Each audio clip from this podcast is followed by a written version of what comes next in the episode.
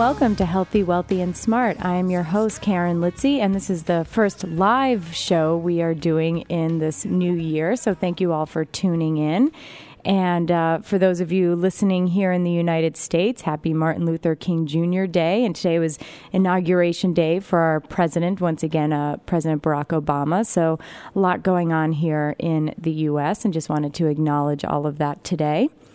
And to, today, we're sort of continuing on with sort of a powerhouse month of physical therapy topics and physical therapy guests. And today is no different. I am very happy to have on the show Linda Joy Lee. She is a physiotherapy graduate from the University of British Columbia in Canada and UBC Wesbrook Scholar in 1996. She became a fellow of the Canadian Academy of Manipulative Physiotherapy in 1999 with distinction, completed her certification in intramuscular stimulation in 2001, and she is a co founder of Discover, Discover Physio with Diane Lee, who we had on the show last week. So there is going to be a little intermingling of some of the information. And LJ has a passion for helping people explore and realize their potential. She mentors a team of physiotherapists at her clinic, Synergy Physiotherapy, in North Vancouver, Canada, where she is the director and a practicing physical therapist. She has also published several research papers on the thorax from her PhD studies at the University of Queensland with Professor Paul Hodges at the Center for Clinical Research Excellence in Spinal Pain, Injury, and Health. So, uh, Linda Joy Lee, thank you and welcome to the show. Hi, Karen, for having Sure, sure. Speak on the show. Of course. So, like I said, last week we had on uh, Diane Lee, and we were talking um, a lot about the integrated systems model. And I just wanted to kind of quickly touch on that as, as the two of you sort of are all over the world kind of teaching this through your Discover Physio series. And for the people who maybe didn't get to listen in this week and are just picking up the show this week, if you wouldn't mind giving maybe just a quick overview of the integrated systems model. Sure, Karen. Uh, it's a tough one to give a quick overview, but I'll do my best. Yeah. um, it, basically, the integrated systems model represents uh, the individual and of work Diane and I over plus 50 years and it took us a long time to come up with a name. And basically, it's not a classification; it's a clinical reasoning model, and it's designed to enable clinicians to determine the true underlying cause to their patient's problems.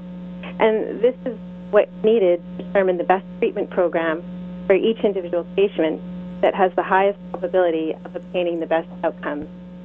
So it's really a whole person approach and I think the thing that's important to note is that it's an inclusive model. So it's not meant to replace things that have come before. It's actually meant to be broad enough to incorporate all the knowledge and all the different ways we have to look at bodies, function, and pain, and health, and disability. And in that way, what it does is provide the framework for everyone to organize and access all their past, current, and knowledge that will even come out in the future. Because in order to be effective clinicians, we need knowledge from all different sources, and, and that's really truly evidence-based practice. Yeah, and and you know it's interesting you should mention that because when I was in uh, a couple of months ago, I was out in Portland at a course taught by Lorimer Moseley and, and your mentor Paul Hodges, and um, Dr. Hodges actually mentioned that in part of his teaching is that you know he's trying to get all of these different classifications and models and have them sort of work together for the betterment of the patient or for the best practice for the patient. Mhm. Yeah, and we we really need to recognize that research is an important source of information, but also that you know clinical expertise is the ability to actually organize knowledge from multiple sources. And that includes your personal life experiences and your clinical experiences and, you know, the way you relate to people. So all of those things are what make a complete package of an effective clinician. Yeah, I, I agree 100%. And one of the things I know that, you know, in speaking with Diane uh, last week, or the show aired last week, um, and listening to you and Diane lecture a couple of weeks ago here in New York City, um, they sort of talked about the integrated systems model as focusing on meaningful tasks versus just protocol. And how does that fit into the current research into CPRs? And for the CPRs, um, uh, clinical um, Prediction, prediction rules. right? For those who don't know what CPR is, it's not CPR as if you give to someone when they have a heart attack. it's a clinical prediction rule that we can, as physical therapists, use what we're seeing to maybe direct our treatment. Yeah, I, you know, and clinical prediction rules are just another uh, are another way of deriving uh, protocol. Mm-hmm. And so, you know, you mentioned that how does meaningful task analysis differ from protocol? And this would be the same as, you know, every time you have a low back pain patient, you pull out form that is my low back assessment. So, you know, we can talk about protocol in general, and then related to clinical prediction rules, you know, basically they're statistically derived. So, in terms of how we figure out what a treatment related prediction rule is, is that you collect a bunch of features of the patient, you have inclusion and exclusion criteria, Mm-hmm. And then you determine how people respond to treatment, and then you do a statistical analysis to see which things of your original assessment were predictive of who responded to that treatment. So, one of the challenges is that if you didn't assess certain things, for example, many times when I read clinical prediction rules, I think, well, I would have done this test, Mm-hmm. and they didn't include that in the study. And you can only use the clinical prediction rule if your patient exactly matches the inclusion and exclusion criteria Right. that they used in the study. So it, it gives you information about very specific subgroups, but many of your patients don't fit into that. So it would be valid to apply to those patients. First, using strategy analysis that is directed to the task, which means task assessment. Oop, you know something? Is- I'm going to have you, sorry, I'm going to just have you repeat that for one second because it kind of broke up a little bit. Sorry. Sorry, Karen, I'm getting a bit of an echo. Oh, that's, a, yeah, yeah. Voices. I know. I know. Sorry about that. okay, so the difference would be with a meaningful task assessment, you can apply that to any person in front of you uh, because it's an individualized approach. It's directed by the patient's story and what has unique to them. And meaningful task analysis means that you're only going to collect information that's relative to that patient Mm-hmm. and not a whole bunch of other tasks that take your time, but also may direct you away from what true underlying problem is. So, for example, you know, if you're a swimmer um, and you get low back, which is not a common thing, you get low back when you swim, there's no part of your swimming stroke that looks like forward bend. And yet, many of the protocols for assessing low back pain patients involve a forward bend. Mm-hmm. And if you find impairment on forward bending, they may or may not be apparent impairments that occur during swimming. And this is actually strongly supported by the research. So a lot of motor control research supports that. The changes we see in muscle activation patterns, the way the central nervous system activates and controls the way you move and live in your body, are individual but also very task specific. Mm-hmm. So if one research study studies patients with neck pain looking at um, one task, and then another research study picks a different path, you may see different changes in their neuromuscular strategies Sure. in the same group. Yeah, yeah, and and you know what was interesting, and you kind of you guys sort of used this example in the lecture that you gave at Kima, and I think, or and it was also uh, a lecture from from the Discover Fib, uh, Discover Discover Physio website was, um, and again, Diane used it during the show is looking at this guy from Cirque du Soleil who had scapular pain, but he only had it when he was standing on one hand with his legs bent over to the side. And she's like, So, you know, we're not going to do a myriad of tests to see with him like standing standing upright or she you know we want to get him into that task and kind of see what happens absolutely now obviously that's quite a complex of course of to course. apply your manual assessment and I guess one of the things we've done through our combined interests about very specific manual techniques and very uh, functional sport movements uh, is to actually break that down.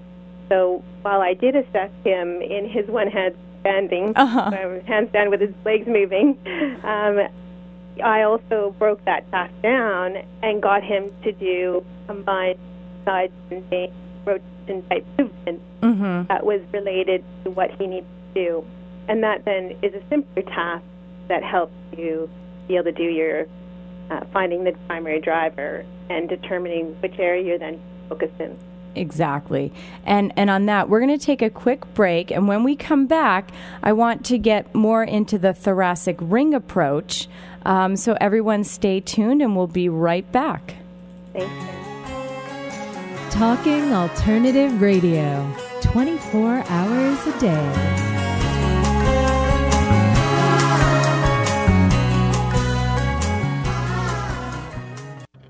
Are you stuck in your business or career? Trying to take your business to the next level and it keeps hitting a wall? This is Sam Leibowitz, the Conscious Consultant.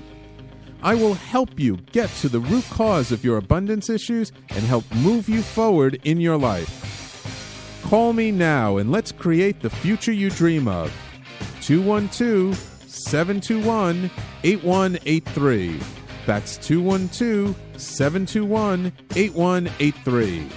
The Conscious Consultant, helping conscious people be better business people.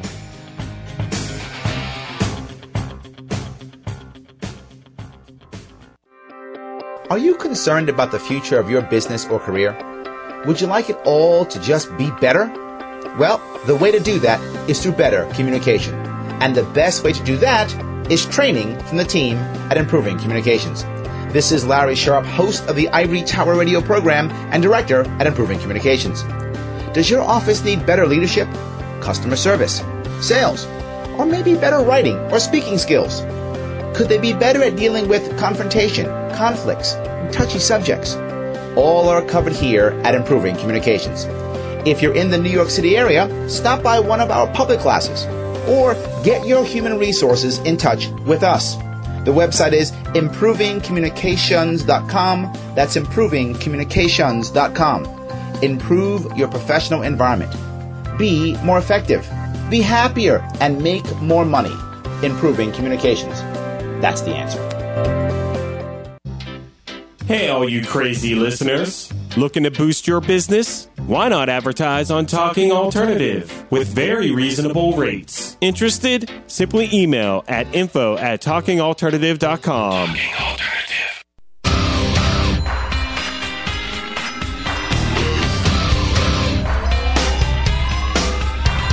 This ain't a song for the broken hearted.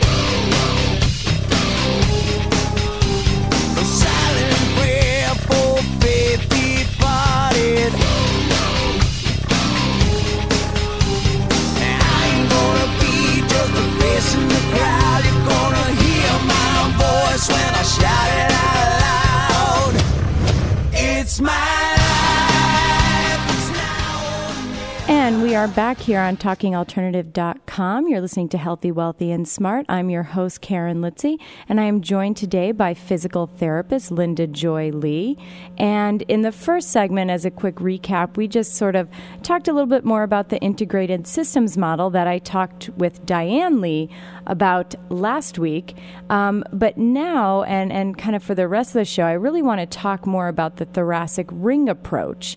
Um, so, LJ, I guess the the first question is how how did you develop the thoracic ring approach and why did you have a personal experience that kind of led led you to further research the thoracic area uh, yes, the, I mean, well, the thoracic ring approach, as it's come to be called, is that's the, the name we've now given it. Yeah. Uh, has really developed from many diverse experiences and influences over more than a decade uh, in my physical therapy life. Mm-hmm. And uh, the first influences were a combination of my clinical observations around motor control in the thorax with my patients. So this could be this, there was patients who were actually in quite um, severe thoracic pain, Mm-hmm. uh, and then I also was seeing uh, quite a few athletes who it, they were it was less about pain in their thorax, pain about pain in other areas of their body, their shoulders, their low back, um, but it was really obvious when I looked at their functional tasks uh, related to their sport. Uh, they had problems loading through their arms and through their trunk.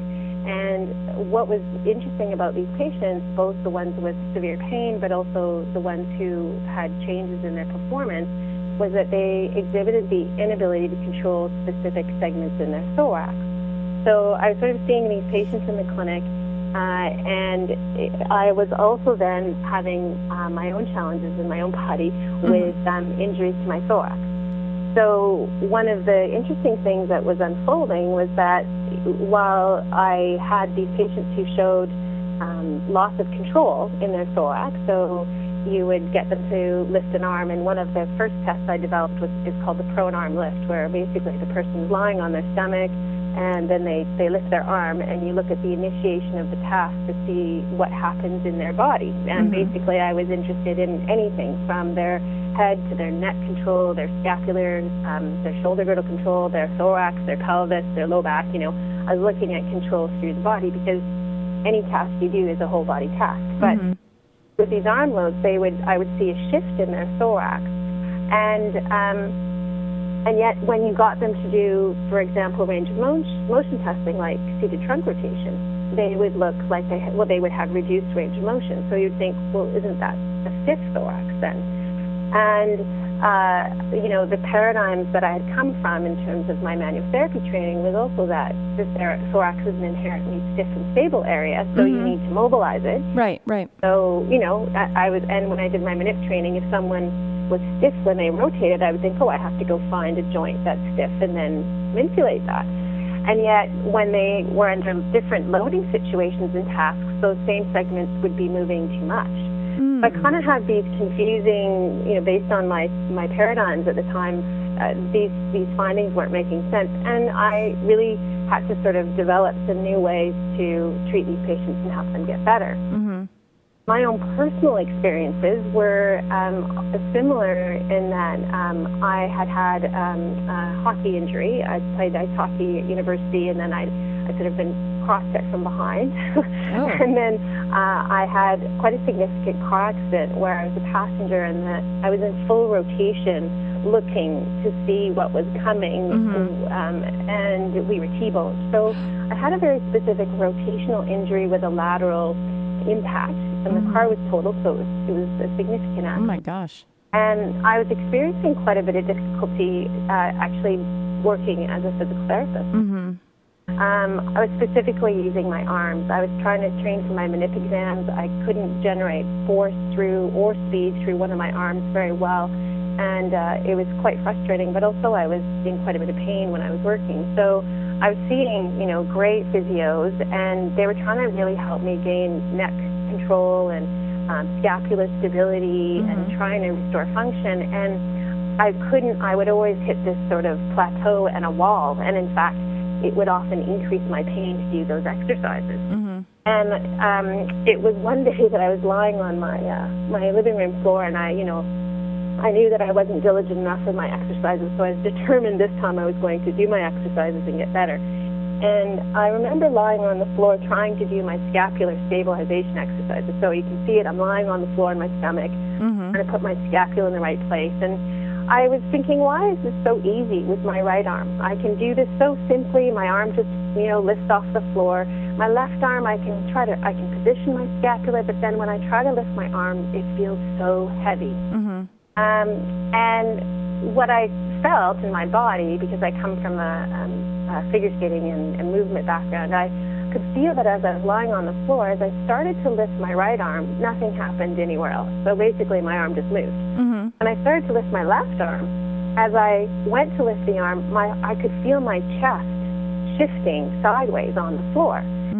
And this was sort of the beginning um, of what what was became the prone arm lift test. And I kind of was lying there and I thought, what's going on? And I thought I ran back into the clinic the next day and I said to the one of the physios who had been working on me, I said, I think I have a rib that's popping out, so you need to fix this rib. Put it back in, please. I had.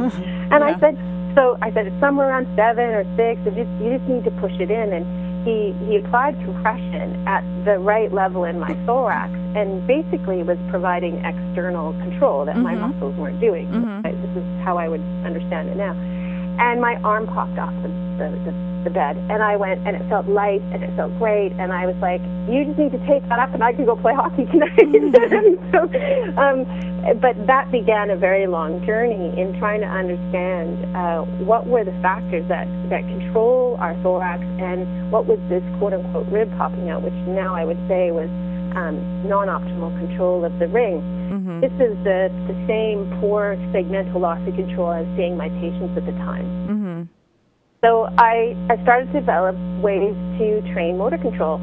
And around the same time, Diane and I were playing with the axial leg raise and looking at variations and impact of different compressions in, in the pelvis and in functional tasks. And so there's, there's collaborative influences as well in terms of uh, ideas around the whole rest of the body and, and around the pelvis. And then also, um, at, around the same time, that was the era when a lot of Paul uh, Hodges' first research around transversus, Right. Gwen Jull's research, Deb Falla, it was all coming out about deep versus superficial muscles, changes Mhm. in strategies with patients with neck pain, with low back pain, but there was nothing on the thorax. Mm-hmm. And so I basically took from the research in those other areas of the spine and extrapolated and took principles that were coming out from all that research and then applied them into developing ways to specifically restore and train optimal patterns of motor control, both segmentally and multisegmentally, in the thorax. Mm-hmm. And I needed this for myself as well as for my patients because my, for some reason, my caseload um, seems to be having a lot of these patients. And what I, what I can, I know quite strongly now is that, you know, those things that we used to think were articular restrictions, where, you know, someone sits and turns and they're stiff and they feel stiff and we need to mobilize the thorax, is actually more commonly, it's about changes in neuromuscular patterning that create a non-optimal biomechanical and non-optimal position of, of thoracic rings. And you can, with a very small manual correction, Mm-hmm. Facilitate the optimal movement of that ring during rotation, and their range of motion is fully restored. And this was, uh, I, I needed the basis of um, Diane Lee's clinical, uh, sorry, clinical biomechanical model, so I had that as a foundation as well to help me understand what should be happening at, at the at the segment, Mhm. that I could then make it do what I thought it should do.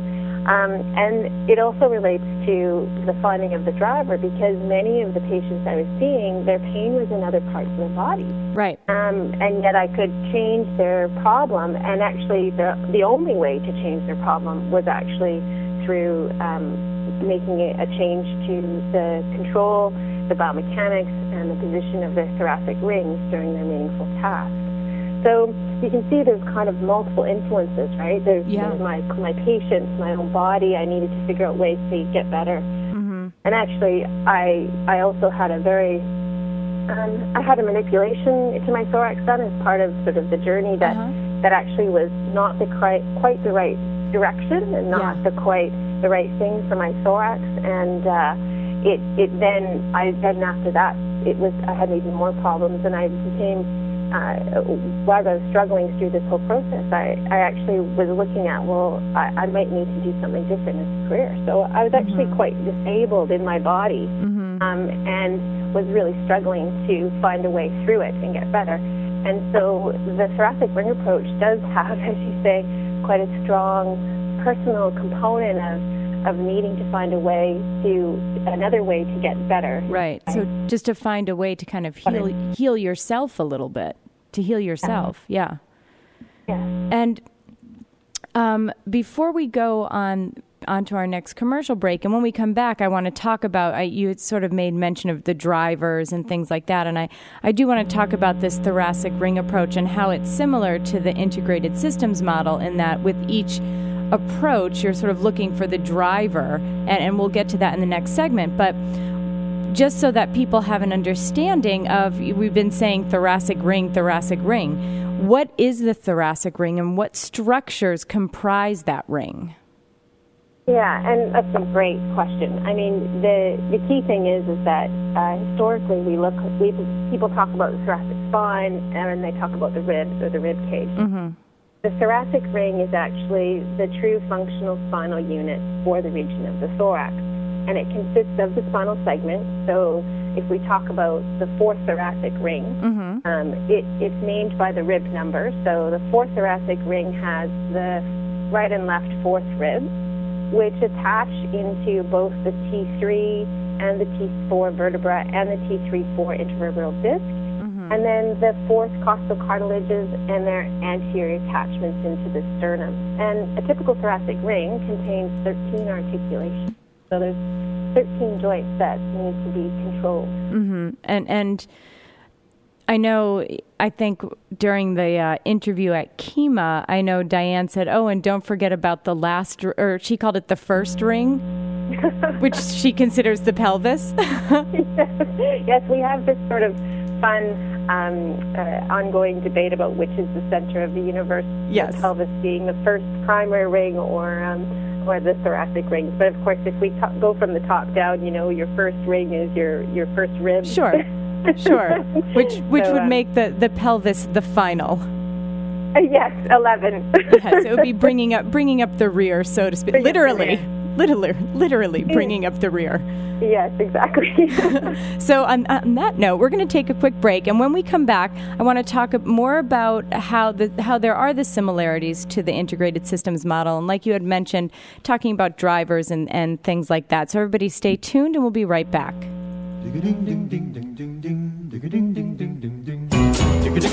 You're listening to the Talking Alternative Network.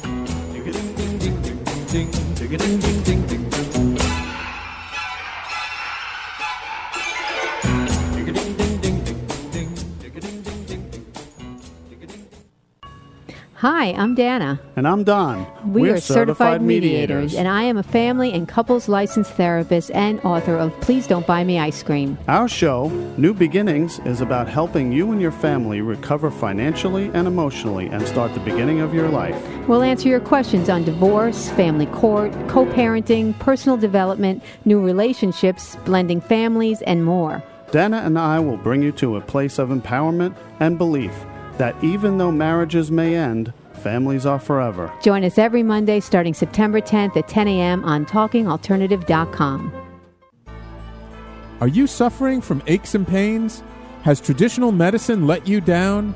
Are you tired of taking toxic medications? Then come to the Double Diamond Wellness Center and learn how our natural methods can help you to heal. Call us now at 212 721 8183. That's 212 721 8183. Or find us on the web at www.doublediamondwellness.com.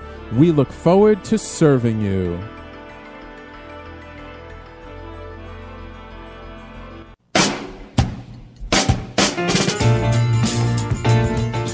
You're listening to the Talking Alternative Network.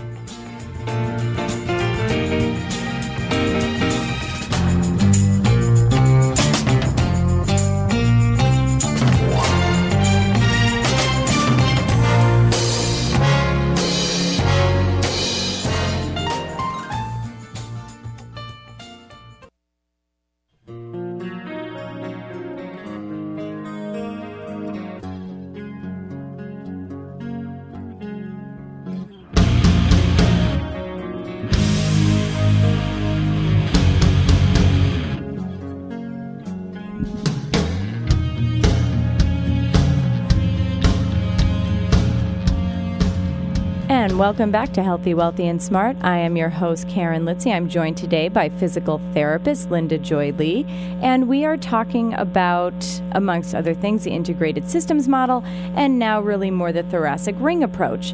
But in the last segment, uh, LJ did bring up, you know, finding the driver within the, the thoracic ring. And so that is very similar to the integrated systems model. So, um, LJ, how, how do those two models relate? And then how do you take that um, and apply it to your patient?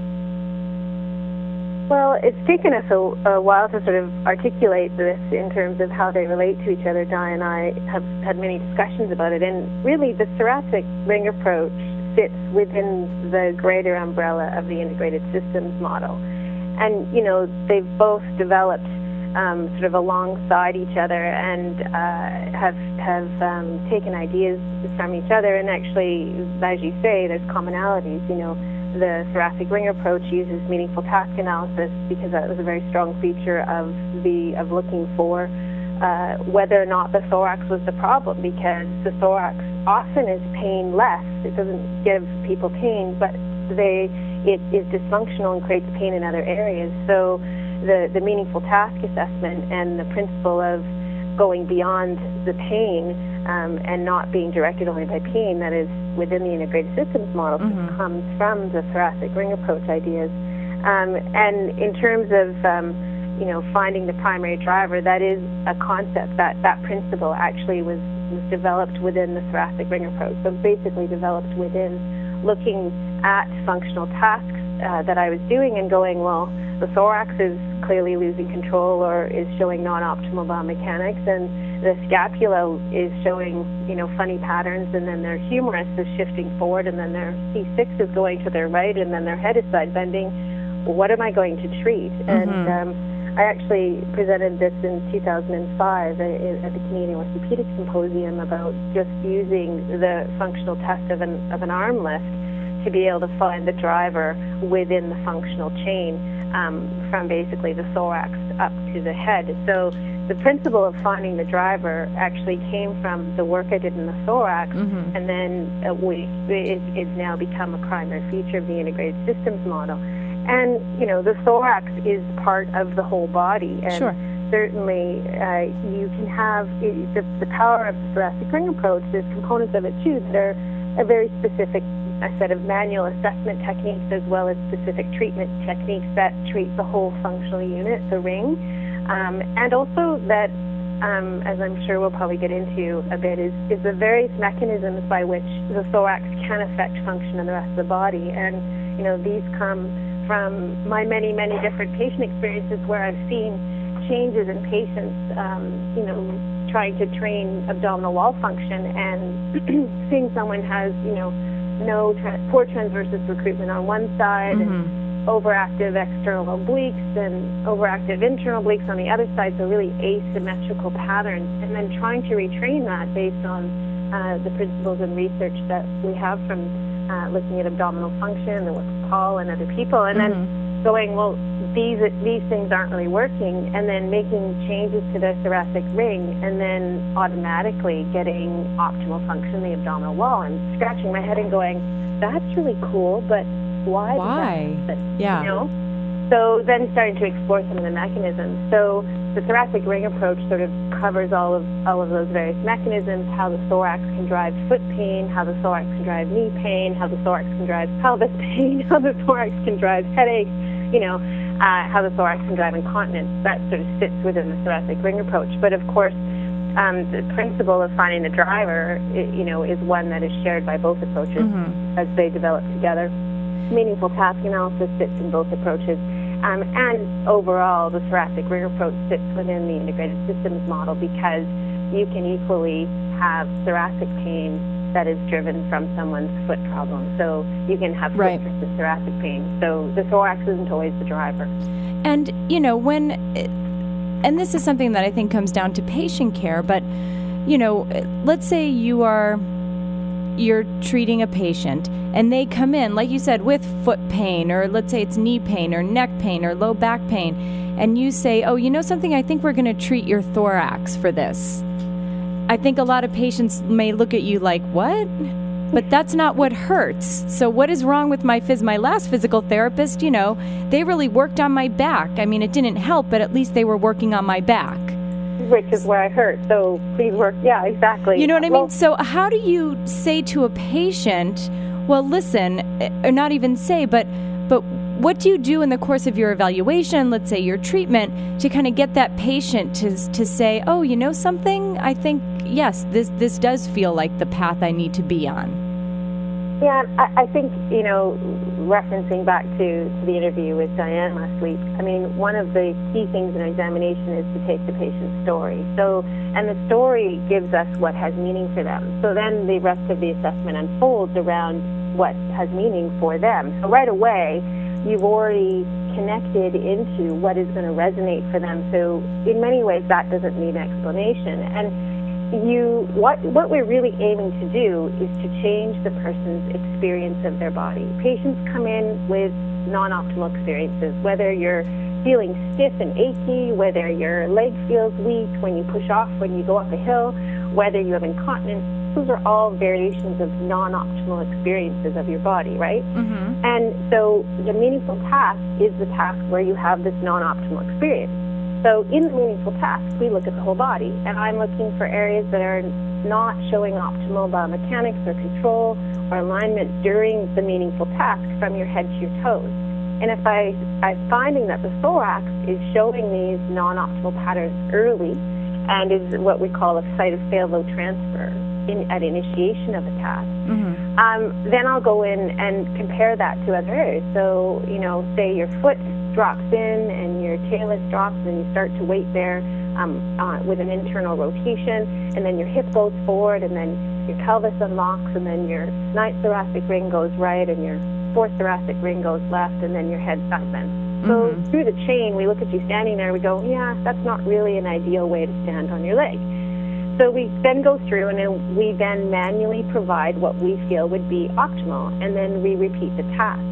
And in someone who's a thoracic driven problem, wherever the pain is, whether you've got Achilles tendinopathy or low back pain, when I go in and I correct the ring, it will change the experience of their body in that task immediately. Mm-hmm. So their back pain will improve, and they'll say, "What are you doing?" and they'll Right. say, "Oh, well, you've got this twist up here in your thorax, because this is what this region does. The primary function of the thorax is to rotate. So I'm basically untwisting things very specifically, and that means that your low back doesn't have a twist and a compression on it." And they go, "Well, my back pain's better, or I feel much lighter," and mm-hmm. so that almost precludes a a left brain explanation mm. because you've immediately created what we call the wow experience. They stand there and they go, wow, that feels different.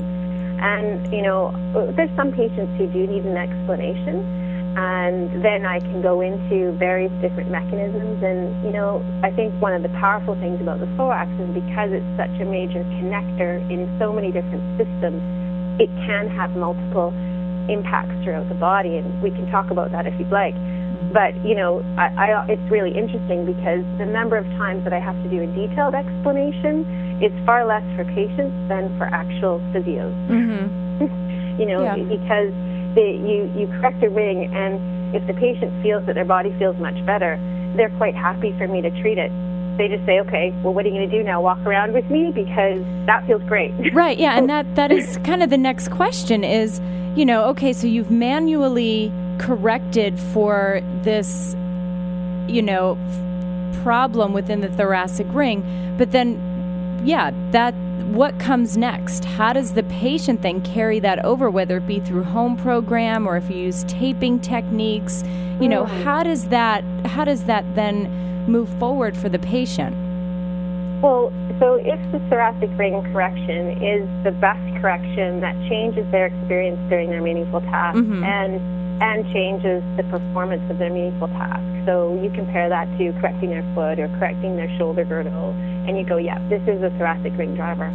So well, then it, it's exactly what we do in everywhere else in the body. What we have to figure out is what is the underlying impairment for the thoracic ring that's Mhm. making it behave in this non-optimal way. So is it something about the neural system, the way the nervous system is controlling the muscles around the thoracic ring and uh, related to the thorax. Uh, and that's often the, the a very common reason why is that you've got some muscles that are overactive and other muscles that aren't working. The deep segmental muscles are are not working properly to control the ring in relation to one above and below, and in relation to all the rest of the, the body.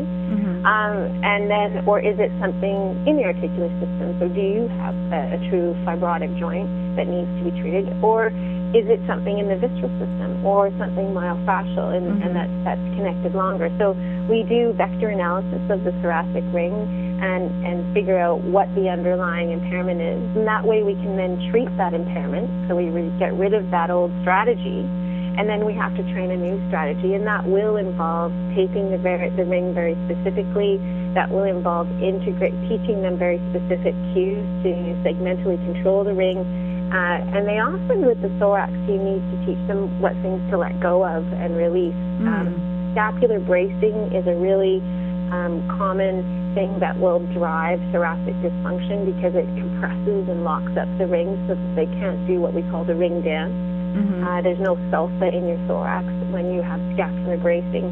And so you have to teach them what to let go of and then also what muscles to connect to that help them keep the right alignment and then integrate it into movement training that is related to their meaningful task. And mm-hmm. you know, your movement training will always keep in mind, well, what are the tissue requirements? So, you know, what stage of healing are the tissues at, and what are tissue requirements in terms of, you know, do you have a tendinopathy? What kind of mm-hmm. loading do you need to do? And mm-hmm. what do they need to do for their goal? So, versus running a marathon versus, you know, um, lifting 300 pounds, you, you have to think of those things, and that's how you design your, your movement program. Um, but, you know, and for example, if I have someone who's got a thoracic driven groin pain, that's the thoracic driven hip impingement, I'll, I'll show the patient and give them the cues and get them to feel the impact of when they change their strategy at their driving thoracic ring, what that does to their hip position, and get them to feel the difference without the cues and with and without the tape um, during their movement. And you basically have to increase their awareness, use all your principles of neuroplasticity, and and you know positive feedback, lots of sensory input, which the taping also helps, um, and get them to be aware of how they need to move in a new way, and then that you want to become the new automatic new strategy that they that they implement in. Yeah, yeah. Um, and, and you know, the interesting thing is, um, it, within sort of this thoracic ring approach and the integrated systems model, is that of course everything kind of goes back to that meaningful task versus. You know, here's a stuck segment. I'm going to manipulate or mobilize that, and then the patient will be fine. Right. Do you know what I mean? It's it's definitely much more all inclusive with, with the body, and I think a lot of times that therapists can forget about that. Mm-hmm. You know that they may say, "Oh, here's a stuck segment. I'm going to mobilize that and send them on, send the patient on their way. They feel better, and then a week later they come back with the same pain because you haven't really addressed, like you said, perhaps the neuromuscular aspect of it, the retraining." They just kind of set back into that old habit or old dysfunctional pattern of movement. Mm-hmm. And so- I think the story, the, thor- the thorax is a place where we haven't been very good at training. We've been Right. really good at releasing it. You know, get them unstuck, they move, they go, oh, that feels good, and then they get dependent on that, and they do a lot of self cracking. Mhm. You know, they get partners to walk on their back, Right. all kinds of things, right? Right, right. Um, and but that's what we do. And you know, manual therapy and and all forms of what I call manual magic. You know, whether it's you know a neuromuscular release, um, all different types of, of release work are great ways to open windows of movement possibility. Mm-hmm. And you know, if you look at the the motor control research, a lot of times what you see, and and then in our clinics, you know, the patients, our patients lose options. You know, a healthy nervous system has choice. A healthy nervous system can choose different strategies for different tasks, mm-hmm. change them quickly. They can modulate forces, and yet a system that's in pain and dysfunction often uses the same strategy across many tasks. And they get kind of locked in and stuck. in one way of moving, and that doesn't serve them very well, and it creates strain and compression and torsion on structures that aren't meant to have them, and that gives us pain.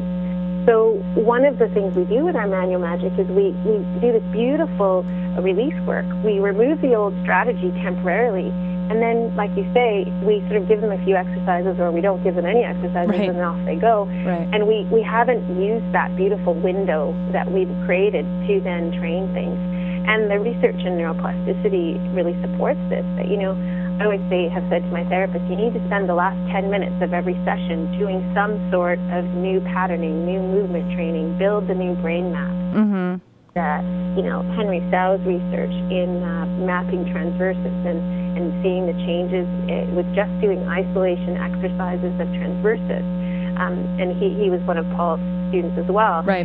Was one of the, the mechanistic types of research that really uh, affected and changed both Diane and my practice in that we decided we needed to spend more time doing the retraining potion within the clinic because you get immediate changes from doing those types of uh, training exercises. Uh, and, and manual therapy is a great way to open up the options, so use it. So it's, it's a great uh, pairing of things. But like you say, we don't see them as separate. We see them as all achieving the same aim of training a new strategy, which Right. is why in the puzzle, this the outside circle, Right. the strategies for function and performance. Right. And and we're gonna we're gonna take a quick break on that, and um, when we come back, we're just gonna kind of wrap things up and continue this talk a little bit more because I have some more questions. So uh, everybody, stay tuned. We'll be right back.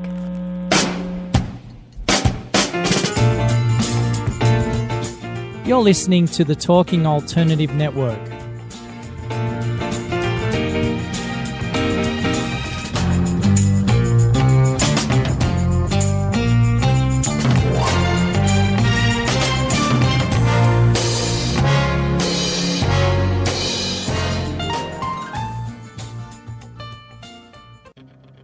Are you stuck in your business or career? Trying to take your business to the next level and it keeps hitting a wall? This is Sam Leibowitz, the Conscious Consultant. I will help you get to the root cause of your abundance issues and help move you forward in your life. Call me now and let's create the future you dream of. 212 721 8183. That's 212 721 8183. The Conscious Consultant, helping conscious people be better business people.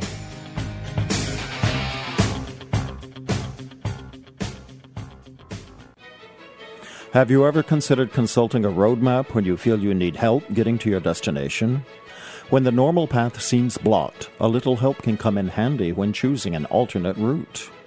Your natal chart is a map of your potentials. It addresses relationships, finance, business, health, and above all, creativity. Current planetary cycles can either support or challenge your objectives. I'm Montgomery Taylor. If you would like to explore the help of a private astrological reading, please contact me at Monty at MontyTaylor.com. That's Monty, M O N T Y, at MontyTaylor.com. Talking Alternative Radio. 24 hours a day.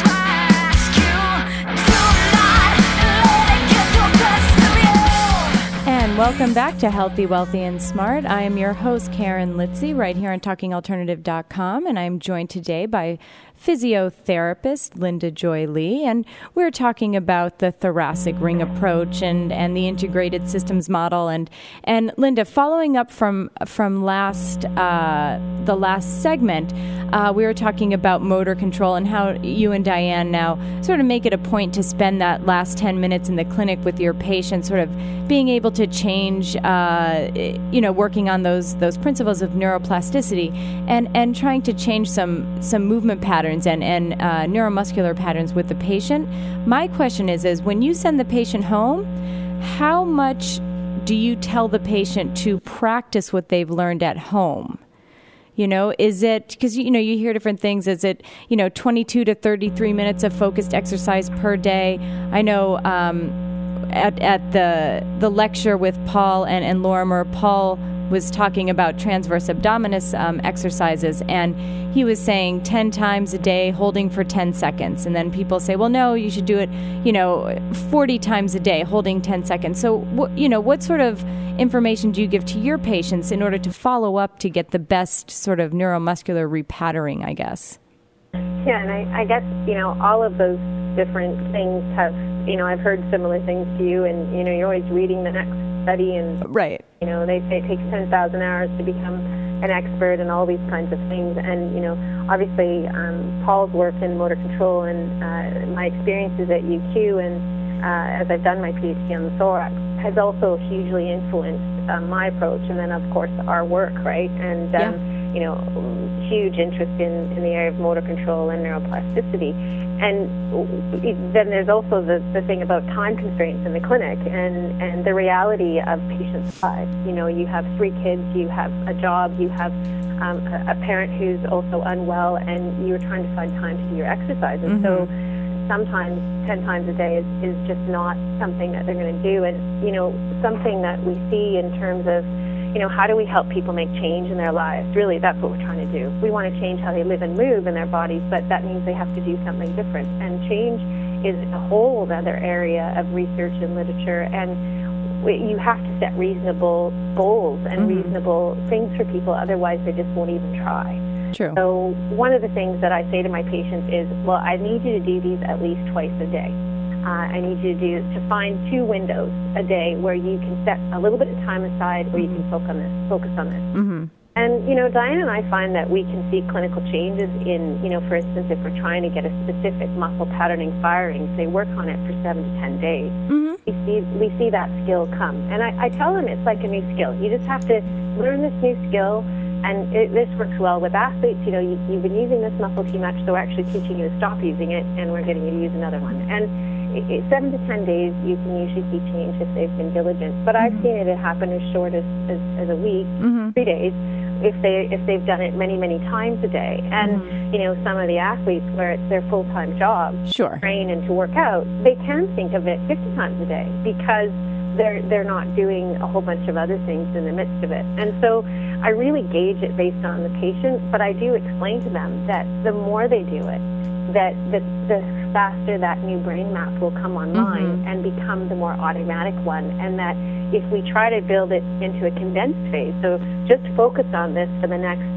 three days until you come see me again, then they have a short-term goal. It, it, you've said it that it's realistic, and they know they have parameters that they can reach for as well. So I say, well, if you, it always has to be good quality. Right. So I, I guess one of the things we do differently is we do something called load effort task analysis. So we give them something that they can reference it to. So for instance, if you're doing a thoracic cue, you first lift your arm or stand on your leg or do your squat. Feel what it's like without your new strategy, using mm-hmm. the old strategy. Do your release and connect and align cues, and then do it again, and it should feel different in terms of how the task feels and you keep doing your your exercise until the task no longer changes. So if the task still feels hard, no matter what you think or do, you fatigued the system, whether Uh-huh. you fatigued on a muscular level or you fatigued on a neurophysiological level. You've taken it to the to the end the to that session. Yeah. And so we give them guidelines that they can self progress, self monitor, and then also say, look, the research shows that the more often you do this, the fast, the more you'll get the map um, consolidated. So patients are empowered with that information to be able to take control of how quickly they can progress, and also know that they have the responsibility that if they don't do it, then it's likely we'll have to keep giving them the same exercise when they come back next time. Right, right. And and and thank you for that. That was the perfect answer. And unfortunately, and and you know, God, I wish we had another hour, but we are running out of time. So, what I would really love for you to do is to uh, just give the listeners, if they wanted to find out more information about you and your work and what you do, where can they find that? Uh, well, I do have a website that is ljlee.ca, and that will that leads people to my clinic and to my work with Diane at Discover Physio.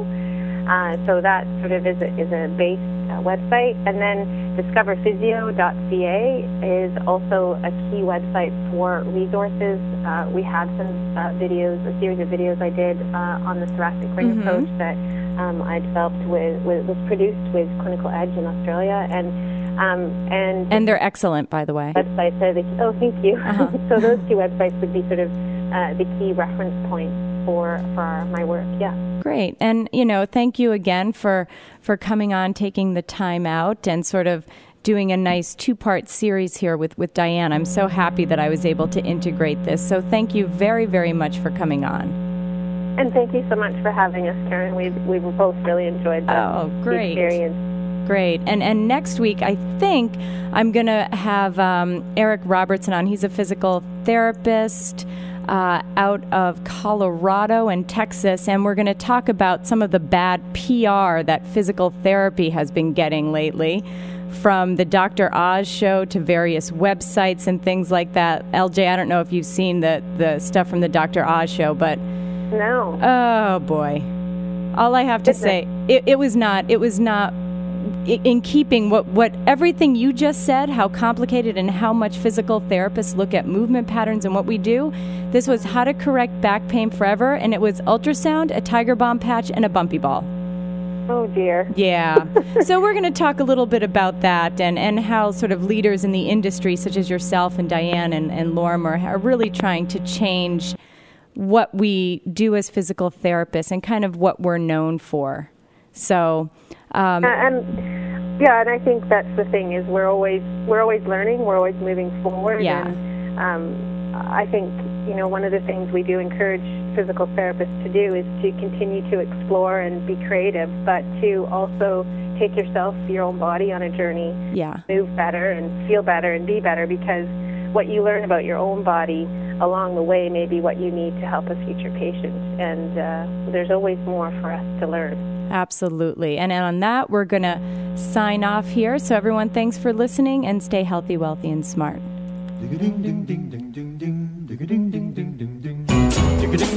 You're listening to the Talking Alternative Network.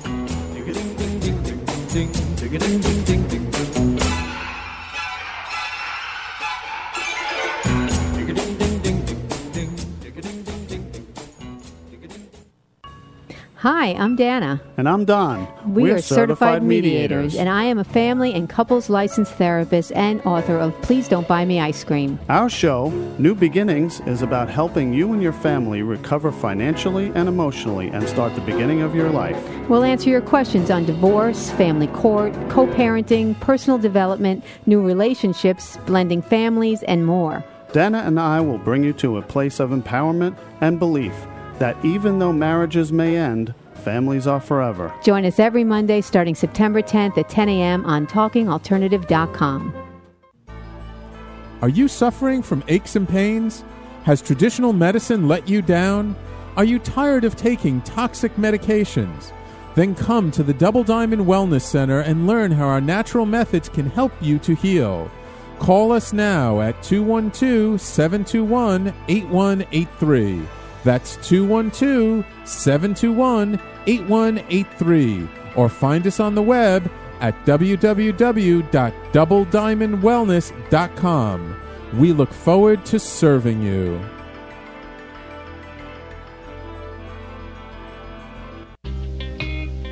You're listening to the Talking Alternative Network at www.talkingalternative.com. Now, broadcasting 24 hours a day. Talking Alternative. This is Tony Martignetti, the aptly named host of Tony Martignetti Nonprofit Radio. big nonprofit ideas for the other 95%. Technology, fundraising, compliance, social media. Small and medium nonprofits have needs in all these areas. My guests are expert in all these areas and more. Tony Martignetti Nonprofit Radio, Fridays, 1 to 2 Eastern on Talking Alternative Broadcasting. Are you fed up with talking points rhetoric? Everywhere you turn, it's left or right spin, ideology, no reality. In fact, it's ideology over intellect. No more. It's time for the truth. Join me, Larry Sharpe, aka the Neo Sage, Tuesday nights 9 to 11 Eastern for the Ivory Tower radio program. In the Ivory Tower, we'll discuss what's important to you, society, politics, business, and family. It's provocative talk for the realist and the skeptic who want to know what's really going on, what does it mean, and what can be done about it. So gain special access to the Ivory Tower and listen to me, Larry Sharp, your Neo Sage, Tuesday nights, 9 to 11 New York time. Go to ivorytowerradio.com for details. That's ivorytowerradio.com. The Ivory Tower is a great place to visit for both entertainment and education. Listen in Tuesday nights, 9 to 11. It will make you smarter. TalkingAlternative.com